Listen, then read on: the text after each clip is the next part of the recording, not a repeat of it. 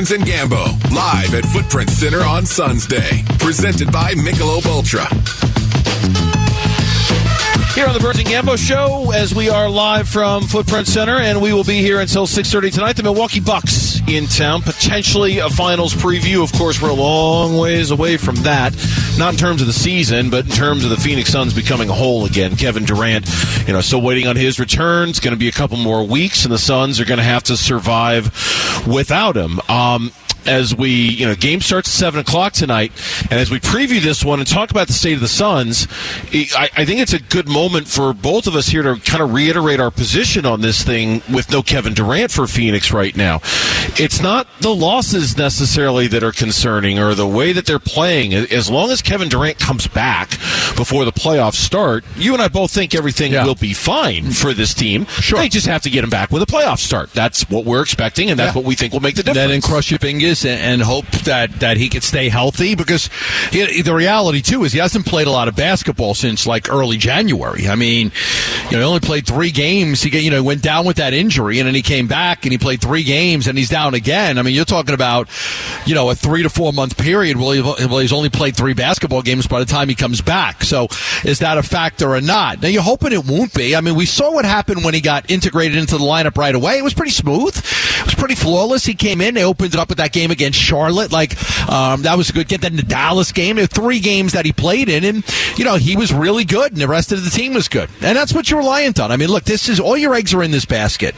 A combination of Devin Booker and Kevin Durant leading to you, leading you to a championship. And if they, either one of those guys is is not right, not healthy or not right, then they they have no chance to win a championship. Yeah, which is why moments like last night. I mean, nobody wants to get punched in the face like that against Golden State. Nobody wants to lose to a division rival. Suns hadn't lost to the Warriors since Christmas of last season, right? I mean, it's been a while. It's crazy to think, but it's been a while since they've lost to the Warriors.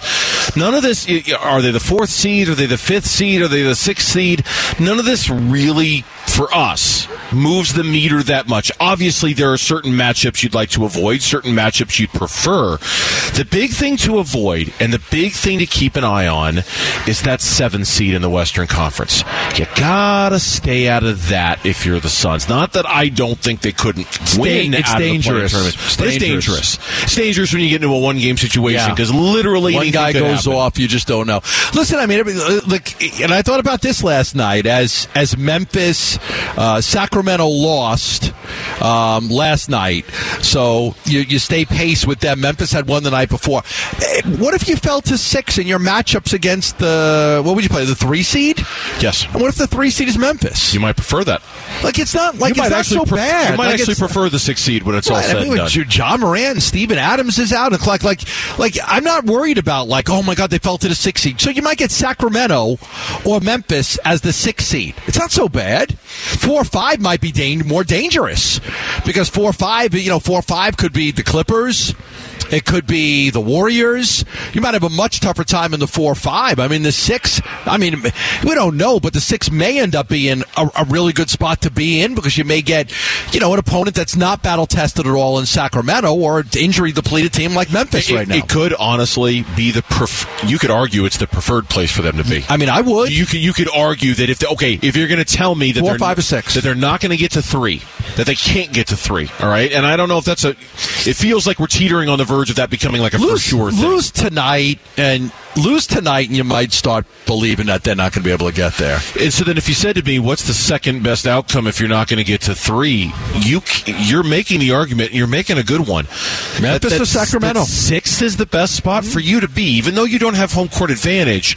You will open up against a team that's not the Warriors, not the Clippers, potentially, depending on where you end up. Sure. Let the Warriors and the Clippers battle each other in the first round. It'd be a hell of a first round series. Yeah. Let them go to war. Now, be careful what you wish for because Sacramento is, you know, they're not battle tested. They've got the longest playoff drought, but they're pretty good basketball sure, team. Sure, of course. And they've been course. healthy all year long. Last year we wished for Dallas, and look what happened. They got punked by Dallas. So again, be careful what you wish for. But I'm not really, like I said, I'm not really thinking about it. I'm not really worried about it. They lose this game tonight, I don't care. I mean, you're, you're playing good basketball teams. You played Sacramento, you played um, Golden State on the road where, where they don't they don't lose, and now you're playing the defending champs in Milwaukee. Like if you lose three games in a row, so be it. I don't. I'm not really worried about it. And here's another reason why. Okay, I know the Kings lost last night, but if you're thinking about catching number three, Memphis won again last night. They beat Dallas 104-88. Right, they did. No Kyrie, Yep. no Luka. They're both out hurt still. Desmond Bane had 23. Boy, he's Um, been playing great. He really has. And the Grizzlies have won three straight. Suns loved him in the draft a few years Desmond ago. Bane, I remember you mentioning that that. they really liked. quite a bit. Yeah, um, they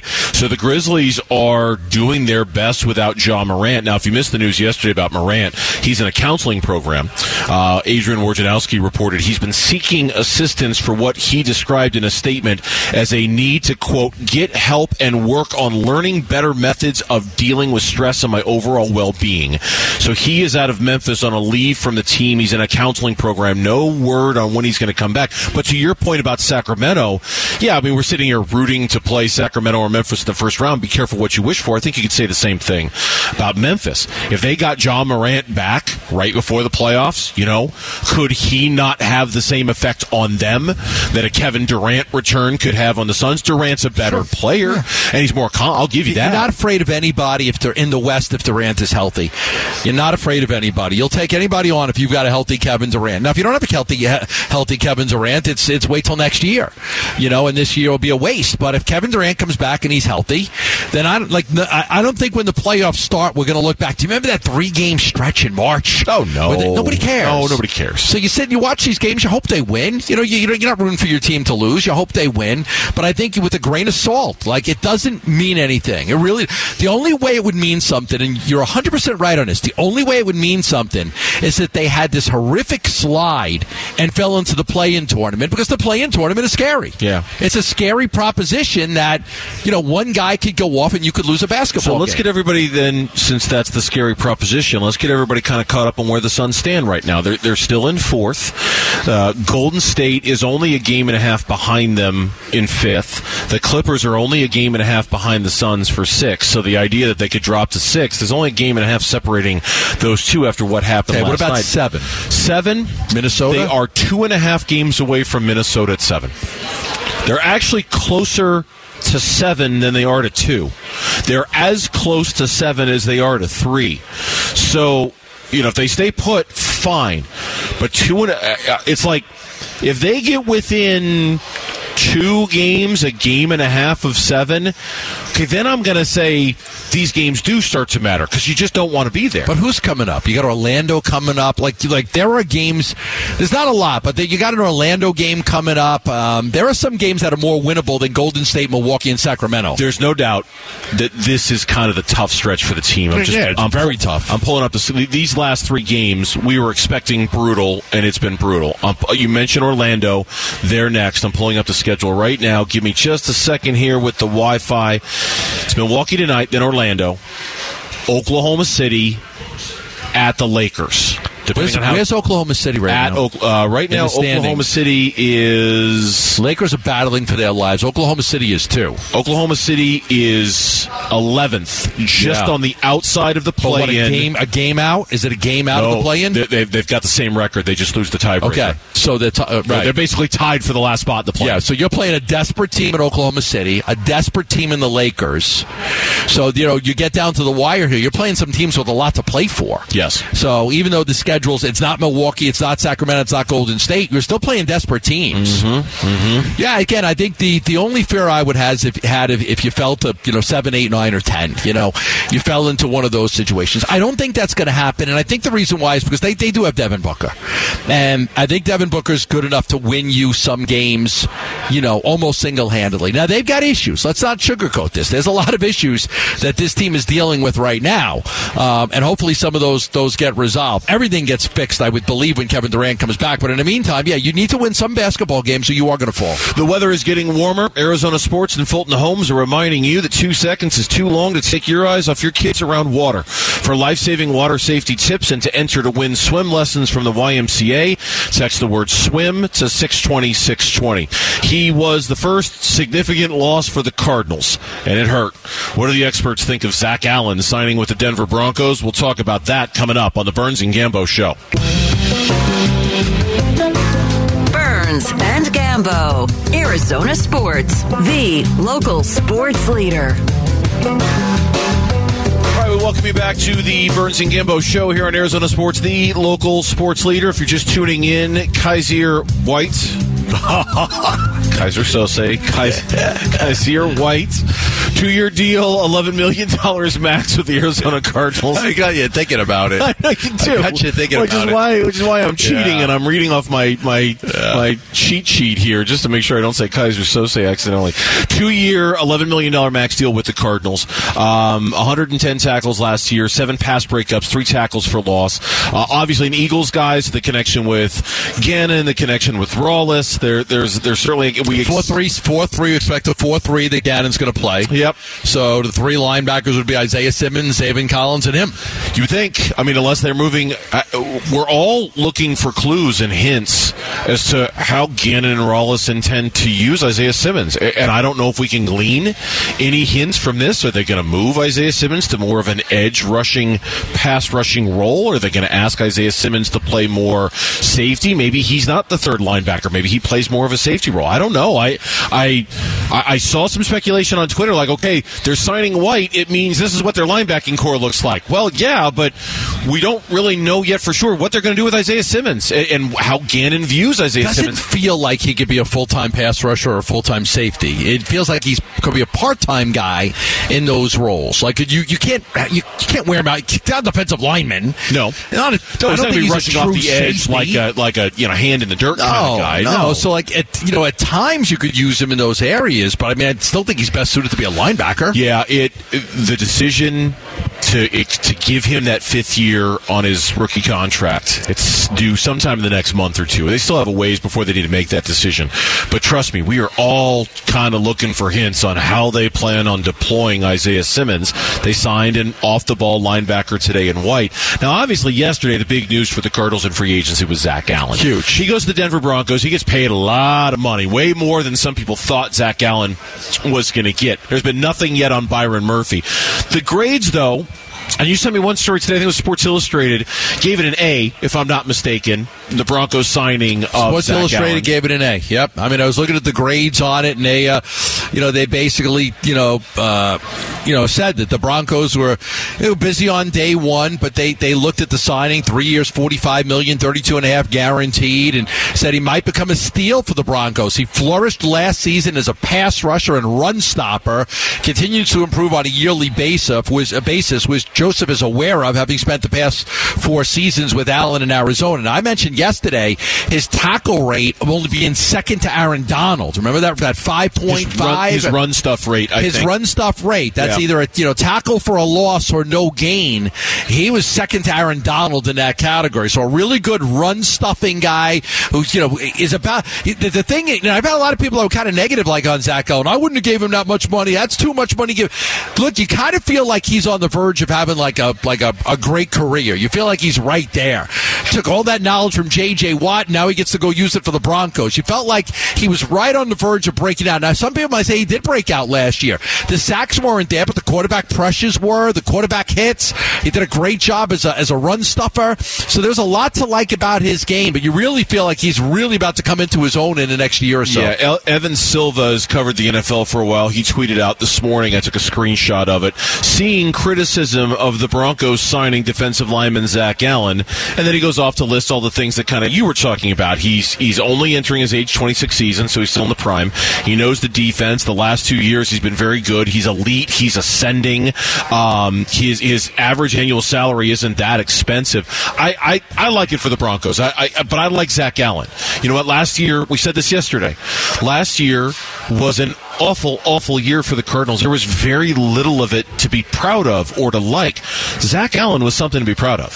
Zach Allen was something to like, and it sucks that the one thing that came out of that awful year last year is now in Denver. You know, getting paid very well for it. It- it sucks to not lose- having that guy. and to lose good football players while they're young to other teams. It's it's it's tough to draft Christian Kirk, watch him become a good player, and then lose him.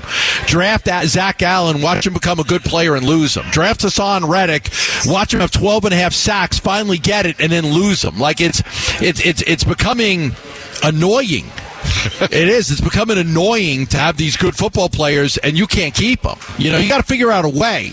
I mean, that's why I really love what the Diamondbacks did with Corbin Carroll. He's going to be here for eight years. He's not going anywhere. Got to figure out a way. Like you know, you you mentioned Isaiah Simmons' fifty-year option. Are they going to pick it up or not going to pick it up? Like, if you think he's a good football player, you got to pick it up. But the Cardinals have had quite a few players, you know, leave as they're just hitting their prime and having good football seasons. That's not the way you build a football team. Okay, real quick. Yeah. Micah Parsons of the Dallas Cowboys. Uh, did he just? He just got paid? No, he just tweeted out at DeAndre Hopkins. It's about that time, and three sets of eyeball emojis. Did Hopkins respond? Mm. Yeah, Micah Parsons can't get paid yet. He's still on his rookie deal. Nope, he's not responded yet. It's about that time. Micah Parsons tweeted at DeAndre Hopkins. It's about that time, and three pairs of eyeball. Look at this emojis. Nothing yet, but I wouldn't be surprised if something. It's about that is- time to get some work in and practice. it's about that time. It's time. about that time to hit that concert we wanted to go to. it's about that time to have that lunch, that cup of coffee that we were talking about. Yeah. It's about that time. It's about that time to get on, uh, get on and play a little NBA 2K. Is DeAndre Hopkins about to get traded to the Dallas Cowboys? I don't know. You, you, you've kind of been hitting on the Cowboys all along. That makes sense. just makes it, it, it feels like the and if it happens today we'll get more into it but it does feel like the kind of go for it move that the cowboys would like to make the statement they would like to make. it's a huge splash. it's a big splash. It puts like all of the onus on Dak Prescott if they do it. Like, hey man, if Dak's not going to win with CeeDee Lamb and DeAndre Hopkins, is he ever going to win? Right? Like, it puts all the onus on him to succeed with that. It would, if it happens, it would be a huge move for Dallas, and I'd have to start looking at their draft picks to see what they could potentially give up. I'm not sure. Yeah, look at their picks. I mean, it'd be, I would imagine as a playoff team, it's not going to be a great second round pick, but still, it's a second round pick. You know, and Hopkins will have to redo his deal with the Dallas Cowboys. I mean, it makes a lot of sense, you know, for them to pair him with CeeDee Lamb and have those, you know, two great wide receivers. Okay, we're just theorizing here. Okay, go ahead. Dallas Cowboys had the 26th overall pick in round one, the 58th overall pick in round two. Mm-hmm. I'll take it. The 90th pick in round three. Number 58 for D Hop. You're Works dealing with a. You de- how old is Jerry Jones? I don't know. I mean, you're dealing with something. He's in you're his- dealing with an owner that's very desperate to win again. He hasn't won in was it 26, 27 years. Since the I mean, the guy was 95 Super Bowl. The yeah. guy's the guy's 80 years old. Okay, like I think he'll give up the second round pick rather than play games. I'm getting too old. I don't have time to play these games. Get the guy. second round pick. Well, we get to a third. I don't want to play these games. Like I don't think you're wrong. I don't think you're wrong. no, like Uh, if you're going to get a second from somebody, Jerry Jones is going to be like, give up the second. would I seem to be the DeAndre guy who would do it, right? Like who's not going to drive the hardest bargain in the world because he's he's he's desperate. I, I mean, it, it, it's every year they're always in in Dallas. They're always trying to win a championship for in large part because it's the Cowboys and it's been so long. I wouldn't eight- be surprised. He's 80 years old. The Yeah. last time they won a Super Bowl, he was in his 50s.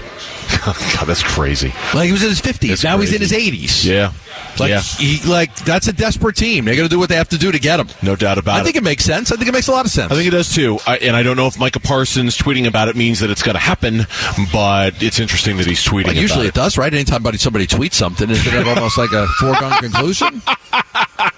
sarcasm. Truly noted. Text us your thoughts on the FanDuel text line at 620, 620 right now. Suns starters, well, two of them anyway, they were good. The Suns bench yesterday, oh boy.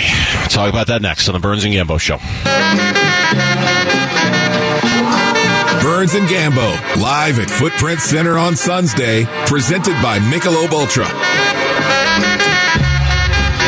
From Footprint Center and our coverage today. Michelob Ultra Fan Duel. It's the reason why that we are here, and we're going to be here until 6.30, walking you right up until pregame coverage of the Suns and the Milwaukee Bucks on this Suns day as Giannis and the crew, of course, as soon as we get word how much of that crew will be playing tonight on the second night of a back-to-back, we'll let you know. We, we certainly have questions about that, given that that was his first game back since March 5th. We haven't heard anything in terms of his availability, Middleton's availability, or the they going to be on a restriction, a limit?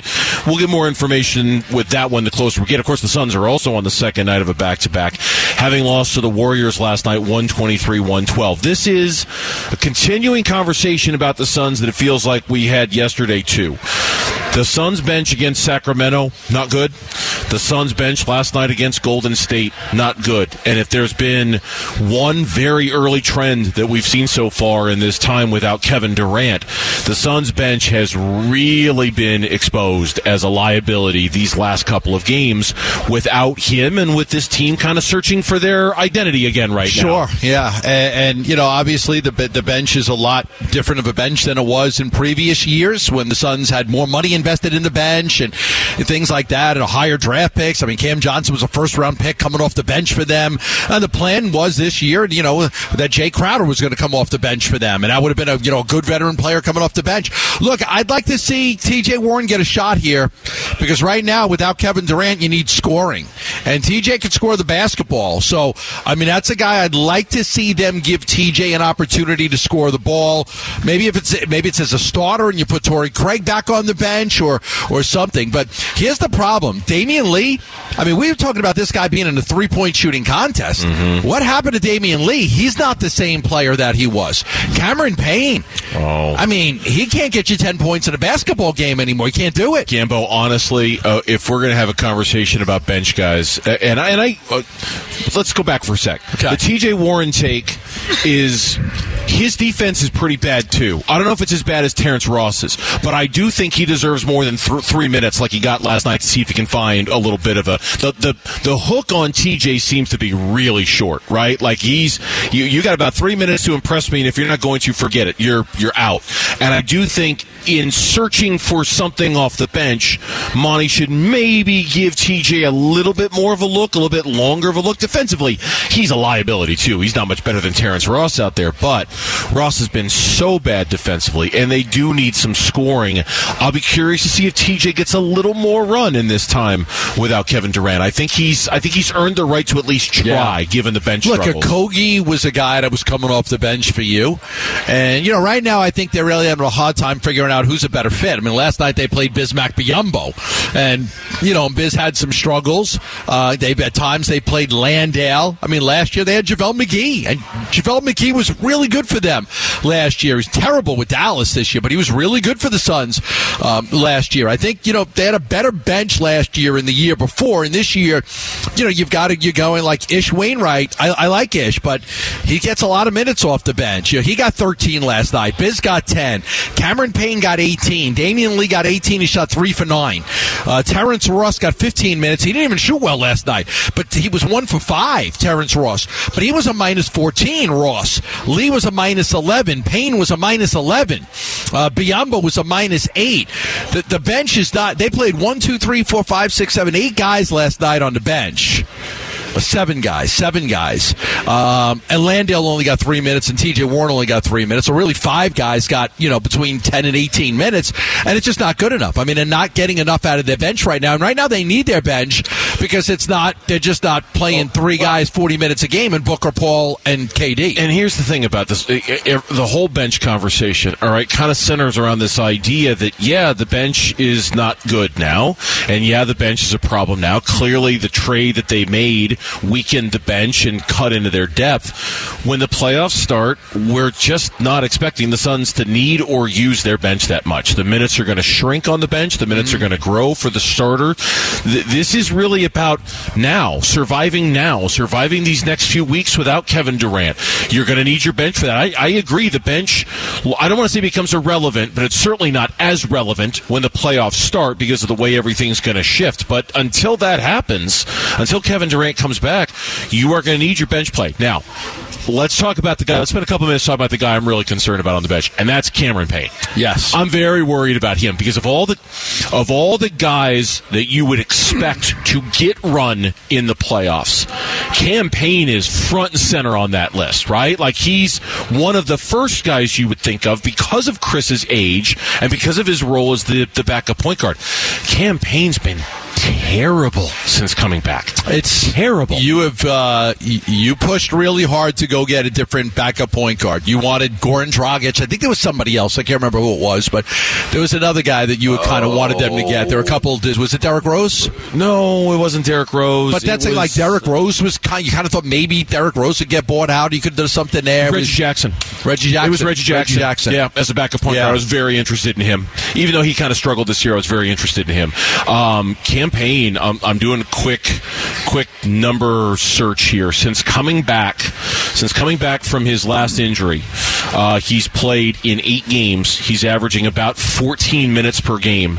He's shooting 42 percent from the floor. He's shooting 27 percent from three. He's averaging three assists per game and two turnovers per game. That's not going to get it done. No. That's not. That's that. That's not. Eh, because then, because here's what here's the here's the domino effect of that. All right. Okay. Now Cam Payne, you don't trust him with big minutes off the bench. Now it means you play more of Chris Paul, which you don't want to do because he's 37 Nope. years old. You want to try to limit that. Mm-hmm. You're going to ask Devin Booker to be more of an on-ball point You could do that. You could do that.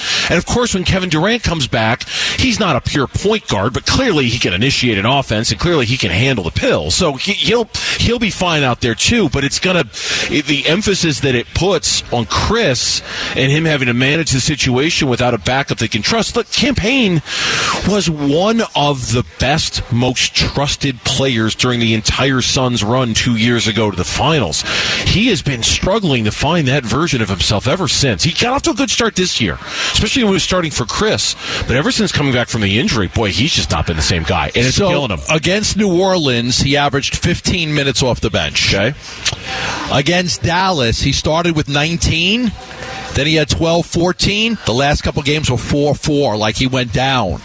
So, um, you know, he only averaged 12 there. But the first series against the Pelicans, it was 15 minutes a game. You know, you give Chris good break, a good break. You have him come in, and and you're, you're hoping that he can carry the load. It it may end up being a mistake that they didn't address the backup point. guard. Uh, last year they had other guys on the roster that didn't play very much. We had Elfrid Payton, you had Aaron Holiday, you had guys that you could have you, that would point. They actually went to Holiday. It was a to Holiday in the playoffs a little bit, right? Yeah, they Just went to Holiday a little Yep, bit. Yep. Um, because he could at least shoot. But this year, you had opportunities to address the backup point guard. There were several of them that were kind of available. They didn't go after any of them. They put their faith in Cam Payne. Now, if he doesn't get the job done, it might be more where when Chris goes to take a rest, you just have Book handle the ball. Might have to be that, uh, and Cam Payne might render himself unplayable. There was a preview, a game preview for uh, tonight on Bright Side of the Sun, written by Dave King, and he spent a lot of time talking about Cam Payne and just looking at his shooting splits before the first injury, before the second injury, and then since coming back. He writes, "quote He doesn't run a good offense anymore. He dribbles outside the three point arc, scans the defense, either makes a weak pass into the post or drives left for a floater against the sagging defense that wants him to take that shot. Then on the other end, he's committing fouls trying to get through a screener on the pick and roll. The defense has him pegged. Guard his left hand to the three point line, entice him to drive and get him to make a Can- mistake. Can you go to Saben Lee? You know what? Why not? You can now. to Play- see. Just see. To Play- see? Playoff time, I'm not so sure. I think you can now if you're Monty. You can try Saben Lee back on for size and see what he can give you to see if it's better than Cam Payne. Monty puts a lot of trust in guys. He's one of those coaches who likes to do that. He's obviously put a lot of trust in Cam Payne.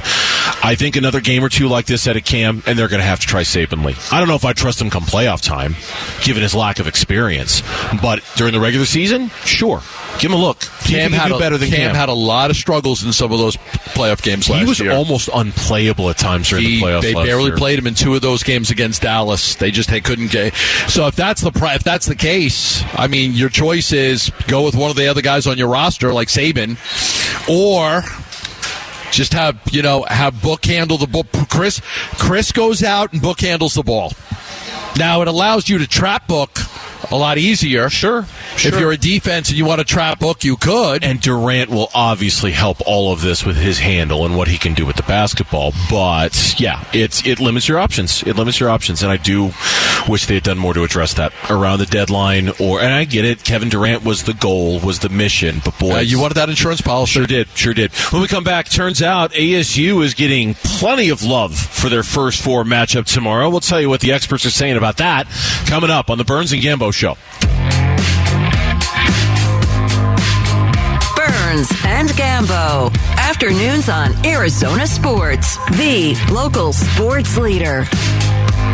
Welcome back to the Burns and Gambo Show. John Gambadoro, Dave Burns hanging out with you on this Tuesday afternoon. Tomorrow, tournament starts tonight, right? We got two games tonight? Yes. Not ASU, though. No, not ASU. Yeah, tomorrow. ASU's tomorrow. It's Nevada.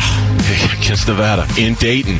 And at least some of the experts are saying ASU will win. Take ASU to cover. ASU 73, Nevada 68. Go with ASU to cover. No, well, here's one Nevada 70, ASU 69. Uh, Seth Davis from The Athletic wrote a preview for the first four games. He's picking Nevada. He thinks that the way they take care of the ball, um, that that will that will bode well for them. Um, but most of the lean seems to be ASU. What was it Casey Jacobson told us yesterday? He's like Nevada's fine on their best day. ASU should be able to handle Nevada pretty easily when it's all said and done. Yeah, I mean it's you know it's it's it's a very they were a very up and down team ASU. You didn't know what to what to expect from you know from one game to the next. They're very inconsistent, and it really had to do with look. They play good defense. They're tenacious. Their on the ball defense is tremendous. They strip a lot of balls, but man, their offense is like if they're cold, it like they're done. Like if they got if Dez and, and, and they're not shooting the ball well, they're in a lot of trouble. So that's the thing you don't like about them. They just don't shoot the ball very well. They had 31 percent of their three point shots. You know where that ranked in Division One? I have it right here in front of me. 316. 316th. 316th. Like the NCAA tournament, you've got to knock down some threes usually when you're in a game. You got to Yeah. knock down some threes. ASU doesn't knock down threes. They don't shoot the ball very well. Their overall field goal percentage is 41.8. That's 301st in, in Division One. Mm-hmm. So they don't shoot the ball well. They don't shoot the three well, and they don't even shoot free throws well. They're 69.5 percent, which puts them 255th. This team can't shoot. Yeah, which is why, which is that's how they beat USC. The, the the game that they needed to have to be in this position were in lights the out. first place. They were lights out. Des Cambridge hit six of them. I think as a team they hit fourteen of them. It feels like that's once every four or five Oh, I games know. they do that. and that's and that's going to be if if this is if tomorrow night isn't one of those moments for them, they will likely lose, or it'll likely be a white knuckle affair that'll come right down to the end. If they shoot the way they've shown occasionally they're capable of doing, then I think they'll pretty easily advance beyond Nevada and into the true NCAA tournament. Well, they'll play TCU, I, and I guess that's before we talk about U of A. I guess that's my question about ASU is the season I think I know how you're going to answer this, but I'm going to ask it anyway. Yes. Is the season already a success? yes. Then no matter what happens tomorrow, because in years past, we've suggested to make the season a success, they had to win the play-in tournament. They had to win the play-in Um, game. Is, is it different this time? And if so, why is it different? You know, I don't really know, but I, I think. Look, I think I've come to the realization that the expectations should, never be high for ASU basketball. It's a, it's a shame, but the reality is, you hope you know you hope to be a bubble team two or three ever, out of every five years. You know, you hope to be, and that's what they are. I mean, the, the best that you can hope for with this program and their hundred year old facilities, you know, is that they they could be a team that's that's right on the bubble, and and, and, and in a five year period they get into it three times. Yeah. and maybe they can make a run here or there. I do think it's a success that they got in. I think it saves, you know, it, it staves off any. Body that wants to get rid of Bobby Hurley and, and bring somebody else in uh, because he did get them to the NCAA. For look for a lot of teams, it is a success that you get into the NCAA tournament. It's unfortunate that I feel that way about ASU. You would, you should want them to be better, but how unrealistic is it to sit there and say no? A success for ASU is Sweet 16. Really? Well, yeah, no, ASU. and I wasn't saying Sweet 16, but I, I understand the point you're making, and I actually think it's a really good one. I, I think in the, I think in the early days of Bobby Hurley, when they made these first four games and they lost once to Syracuse and then they beat St. John's the other time when they did it. I think back then that was early in Bobby Hurley's career with ASU, at least earlier than it is now. We had higher hopes. we had higher expectations. He's Bobby Hurley. You know, this is the beginning of this of this stretch for ASU where maybe they can be competitive and they do stuff like this every single year. And I think what we quickly realized is that no matter what Bobby Hurley does, ASU basketball is still ASU basketball. No matter if Bobby Hurley's their coach or Herb Sendek's their coach or Rob Evans or whomever. And so I think that's what's changed is that the last time they were in the first four, we expected them to win and advance because we thought Bobby Hurley would do that kind of thing for a program. Now that it's been, what, he's been eight years that he's been here? We kind of know ASU basketball is still ASU basketball. That's what it is. This is what it is. And so Yep. to demand that they win the play in game Right. as a measure of success, yeah, maybe that would have that flies five years ago. I don't think that flies now for ASU basketball. We know it's just that the standards are relatively low. Can you imagine Tommy Lloyd's team after seeing the seating coming out, run out and jumping into a pool? I mean, come on. Like, to, to say the difference, like, you think the Arizona Wildcats are going to jump into a pool? Hey, we're two, we're two, we got the two seed, yeah. Like, I mean, at ASU, it's like you're celebrating that they got in, and I don't, I'm not blaming them for that, but I'm just, it's how, how Oh, good for you. hey, we got in the tournament. Let's go jump in Bobby's pool. We're so happy we got to the tournament. We're going to Dayton. to Like, be fair, they legitimately did not know whether they were going or not, right? Like they were truly. No, they didn't know. They didn't the know. Second to the last team, but I understand your point. It, it just goes to show differences that we all know exist in the two programs that have existed for a while. Let's talk about U of A uh, because today on ESPN.com they kind of ran through some of their predictions and how far they think each team can go in the NCAA tournament. And for U of A, um, they used some interesting words to describe U of A. The Wildcats limped down the stretch of the Pac-12 regular season, going three and three. Late game struggles have been the culprit all season long. Joey Brackets says that the Cats will ride Azuolas Tubelis, but fall surprisingly short of the Sweet 16. Listen, um, I've watched just about every game they played, and they they are a very talented offensive basketball team, but they don't shoot free throws well either, and they don't defend very well, and. Tubelis and Ballo give them a big advantage up front because they've got both of those guys have size, and, and the key is really just the guard play. You know, if Ramey's hitting his threes and Kriisa is a what? Kriisa is either hot or cold, man. It just seems like there's nothing in between with that kid, um, and they might be better off playing the other kid. I mean, Henderson's a good player. I like Henderson, and Pelle coming off the bench is is just tough as nails. They're not the most athletic team out there, right? Tubelis isn't that athletic, No. so they're not the most athletic. They're skilled. They're skilled. They're highly skilled. They pass it well. They shoot it well. They rebound well. Their positioning's well. They're super well coached. Uh, I don't know. I think that they could. I like the bracket that they're in, but sure, they're capable of losing to just about anybody they play. I was reading Jon Wilner's piece today, uh, Pac-12 insider from the San Jose Mercury News. He's got UCLA in the final, doesn't He, he? he has UCLA losing in the championship game, the national championship game to Alabama. And I liked what he said about U of A because honestly, it reminds me of last year. Remember last year? They, I know you remember. They lost to Houston. They had the team. to, they had a team that could have won it all last They year. They did, and Houston turned that game into an ugly, mucked up rock fight. Right? I mean, they slowed the game way. They just didn't let U of A do anything kind of that they like to do in their comfort zone. All it's going to take is one team to make it a rock fight this year to do something similar to what Houston did, and I think they can kind of gum up what Arizona does because they are they're they're a great offensive basketball team, but if somebody They don't turn- defend. somebody turns it into a rock fight and somebody turns it into that kind of gritty basketball game that's played in like the 60s Arizona will struggle. They'll- They'll struggle in a moment like that because their their whole deal is based off of shot making and incredible offensive performances. Although That's UCLA. UCLA did that did that to them in the championship won. game, and they And won. they won. But they needed a Courtney Ramey three with 16 seconds left to win it, and they needed Tiger Williams, one of the best free throw shooters, to miss one to the, miss a free throw. the back end of a one that would have tied it. Yeah, so they they, they caught a little bit of a break. Look, they're really talented. Um, I think. I do. I think that they can win it all. No. Do I think they can get to the final four? No. But I think they'll at least get to the Sweet 16. All right, when we come back on the Burns and Gambo show, what has led to this absurd tear the Bucks have been on? Are they even talking about the Bucks in Wisconsin right now? We'll pull somebody away from their computer checking up on Aaron Rodgers to talk Milwaukee Bucks basketball next on the Burns and Gambo show.